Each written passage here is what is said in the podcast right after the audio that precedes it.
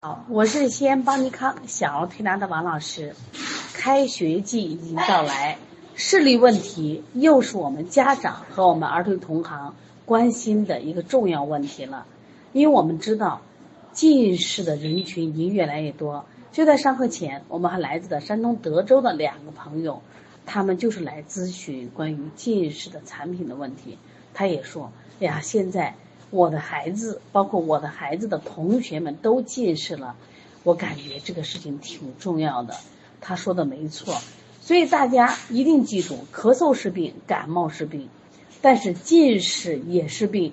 但是危险在哪儿呢？近视是在悄无声响的侵蚀着孩子的健康，你可能发现不了，一旦发现，他可能有好几百度了。而且关键问题，因为近距离用眼导致我们孩子。近视长得特别快，当然视力问题不光是近视问题，其实我们在儿童健康里面还有远视，还有弱视。说到远视呢，多是先天发育引起的，如果我们早一点发现，这个调理效果还是非常好的。那么弱视眼有一种是先天的，其实更多的时候是后天的，比如说屈光参差型的弱视。一只眼睛视力好，另一只眼睛两个相差两个视标，后来越来越差。那么还有，它因为是高度的远视，也会引起弱视。同样，它高度的散光也会引起弱视。那么高度的近视，如果屈光参差，它也会引起弱视。所以说，弱视眼、近视眼、远视眼都是侵犯孩子健康的问题。希望我们大家重视。那我们今天我们来给大家分享一个，仍然是我们棉花糖王玉兰调理的一个案例。嗯，昨天讲的棉花糖老师的案例，你看他这个调这个孩子呢，呃，这个孩子左眼零点四，右眼都调到一点零。实际上这个孩子呢，呃，就出现一个什么问题？就是他本身因为他左眼有斜视，而且左眼这种斜视导致了这个孩子有弱视眼。那么就这个老师调理的情况，右眼调的很好。那么左眼呢？当右眼调到一点零的时候，要进行左眼的着重调理，因为他有弱视。但是我想说一下，这个孩子九岁了，弱视眼的包括远视眼的调理最佳年龄在几岁？在这个六岁。所以希望大家一定啊，早期对孩子的儿童健康做一些监测、定期检查，因为你六岁之前特别好调。到了九岁以后呢，相对难度比较大，那么疗程的时间就要长一点。调理视力呢，这个年龄段特别重要。你看我们现在的孩子近视的年龄越来越早了，但是我们近视的调理是，就我们不管他多大都能调。但是呢，如果年龄大点近视，他可能到不了高度近视；年龄越小，他近视就近视的年龄越小。它高度近视的可能就越大，所以说我们要及时监控、及时调理。但是我想说的是，如果是弱视眼和远视眼，我们对年龄要求特别高，说最好是在六岁以下来调理。大家记住了没有？一定记住啊！每个年龄段，每一个视力有视力的问题，它调理的年龄段还是不太一样的啊。然后就是那个有点红色的图的啊，这个孩子六岁。来一起看一下他的校正视力，孩孩子六岁，他的校正视力右眼零点七，左眼零点四，是什么意思？来，你们说什么意思？很多人知道，很多人不知道，是不是？那我跟你说，六六岁的孩子，他的基本视力是在零点七到零点八。那如果说能校正到零点七，我们还正常；如果校正不到零点七，说明这个孩子是弱视眼。我每次说这个表特别重要，你要收藏。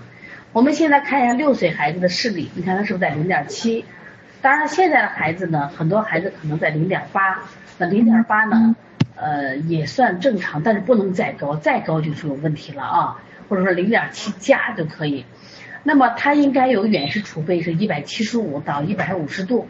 那么这个孩子的远视储备，我们来看一下，那是这个值吗？我们看到是不是这个数值比较高？那么比较高呢，也是有问题的啊。来，我们一起看一下，再看一下这种红色单子啊，来看一下，这个孩子的呃右眼是二百二十五，左眼是四百五，前面是加号还是减号？哎，对，是加号。注意加号呢，它应该属于远视眼。如果是它是按照我们这个远视储备这个值，你看刚才我们看了，如果是一百七十五到一百五十度，我就认为是远视储备。如果说他现在是二百二十五和右眼二百二十五，左眼四百五，这说明他是个生理性的远视眼。那病理性的远视眼，这个孩子是有病的。是病理性远视眼，它是一个小眼球不长。那么这个孩子有没有散光？大家看一下，他的右眼加了一点零零是一百度，他的左眼加了一点五零是一百五十度。也就是说，这个孩子目前右眼是远视二百二十五度加远视散光一百度。这个孩子的左眼是，哦，这个孩子的左眼是四百五十度的远视加一百五十度的散光，远视散光，看见了没？那么这个孩子现在他仅仅是有远视吗？仅仅是有散光吗？我们来看他的校正视力，如果零点七我们算正常，那么零点四呢？他左眼是零点四，说明这个孩子既有远视眼，又有散光，还有弱视。那么这个孩子的年龄六岁，这一点比较好。那么六岁以前去调理效果就比较快，所以说。像这种情况，其实眼睛问题很严重了，家长没有发现。你看六岁才来，如果再早一点调理，是不是更快一些？所以现在儿童的视力问题确实很严重了啊，非常的严重。你看，这就是一个典型的散光加远视加弱视眼的孩子。他早期调理好的话，他弱视就消失了。那我们现在看一下这张化验单好调不好调？有人说这个远视眼能调吗？我跟你说，远视眼是先天的眼轴发育不好。怎么讲？有的小孩说话晚，有的小孩头发长得慢，有的小孩不长肉，有的小孩个子长得慢，有没有这种情况？有呀。那么这个远视眼就是这小孩哪都好着，就是不长眼轴，俗称小眼球。那么注意啊，这种小眼球随着年龄增长，它也在长，只是长得慢。那我们通过手法可以刺激他，让他快一点，快一点撵上同龄同学。当然了，通过手法刺激，配合产品，还有一种方法，这种孩子可以近距离用眼。我们说近视眼不让近距离用眼，不让用眼，但是远视眼是可以让他近距离用眼。你们听明白了没？今天我们讲了两个案例，第一个就是我们刚才给了一个孩子，因为左眼有斜视，变成弱视。那么这个孩子的弱视有零点四是弱视，是因为这个孩子有高度的远视眼。你看引起弱视的原因，一种是先天他的视网膜黄斑感光不好，他可能就是看不清，这叫青盲眼，这是先天的。那么另一种就是我们说你有这个斜视，就高度的斜视或者是什么这个高度的远视引起的弱视。你看我们今天两个案例的弱视眼。都是什么斜视或者是高度远视引起来的，所以弱视眼形成的原因非常多，所以一定要重视。那么弱视眼长期以后呢，他的视力就感光越来越差，越来越差，对孩子的生活影响非常大。当粉红色的化验单还有一个问题，你们细细看，他的左眼和右眼的视标相差，大家看二百二十五度，因为他的右眼是二百二十五，左眼是四百四十五、四百五十，差了二百二十五。所以说这有个什么问题？因为他的左眼的高度远视特别厉害，所以形成弱视，而且呢会越来越大，越来越大。就他这个弱视眼的视力会越来越差，零点三、零点二。因为我们在治疗眼睛的时候有一句话叫用进废退，因为他两个眼睛成像，一个清晰，一个不清晰，是不是？那么这个时候就会出现什么情况？就会出现大脑屏蔽差的眼睛，用进废退。所以这个孩子不光我们要调左眼的这种高度远视弱视，还要考虑他两只眼的屈光参差，到一定程度的时候还要进行遮盖，一定程度的时候要进行遮盖，明白了没有？我想告诉大家的是，孩子小，他一切机会都有。那我们通过专业的手法，配合专业的产品，再一个一定要配合用眼的科学习惯。近视眼我们一定要减少近距离用眼。远视眼是可以适当的近距离用眼，这是一个用眼的方式。但是我们要想把孩子的眼睛调好，一个很重要的原因，他脾胃必须好。我们知道眼睛是居于我们人体的上焦，当你气血不足的时候，这些孩子就容易出眼睛的问题。你看，要么眼轴不发育，要么眼轴的过于发育。包括你看，人老了以后，他年轻的时候，他头发是乌黑锃亮的，他的眼睛也是非常好的。为什么到老年会出现老花眼，会出现白头发？其实都是气血不足。其实把这个道理用到孩子身上也是一样的，所以一定要把孩子气血调起来。好，我们现在再来看一个案例，这个也是弱视，然后是近视引起的弱视。你看，我们前面斜视引起弱视，高度的远视引起弱视。那这张化验单是斜视引起弱，呃是是近视引起弱，但是低度近视不会，高度近视。什么叫弱视？我想跟你说一下啊，比如说我们现在是一个十岁的孩子，他到医院去配镜子。配镜子戴眼镜的校正视力达到一点零，那么他就是正常。如果是七岁的孩子，他的校正视力是零点八，那就正常。六岁的孩子校正视力是零点七，他就正常。那么这个孩子是一个六岁的孩子，他的校正视力右眼零点五，左眼零点四，达不到这个年龄段的视力，这就是弱视眼。听明白了没？这张验光单，这是一个手写的。医生手写的，我们认为是准，比电脑验光的要准。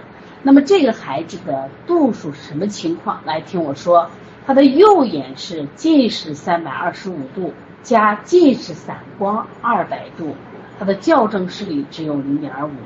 他的左眼是近视四百二十五度，他的散光也是四百二十五，然后他的校正视力只有零点四。关键这个度数是一个六岁孩子的眼睛情况，你太可怕了，太危险了，甚至可以说，我说有点让人感觉到恐惧。为什么？你才六岁，你近视四百多度，你还带有四百多度的散光，所以这个孩子未来高度近视都不下一千二百度，我们都可以推出来的，太危险了。像这样的孩子，有可能是先天遗传。这是父母本身高度近视遗传，那还有一种情况下，也就是孩子就是本身可能在怀孕的时候有点先天不足，那还有一种原因，从生下来我们就给孩子开始进行早教啊，给买绘本，每天引导他去看用眼，所以说有先天的不足，有后天的使用不当，一个六岁的孩子。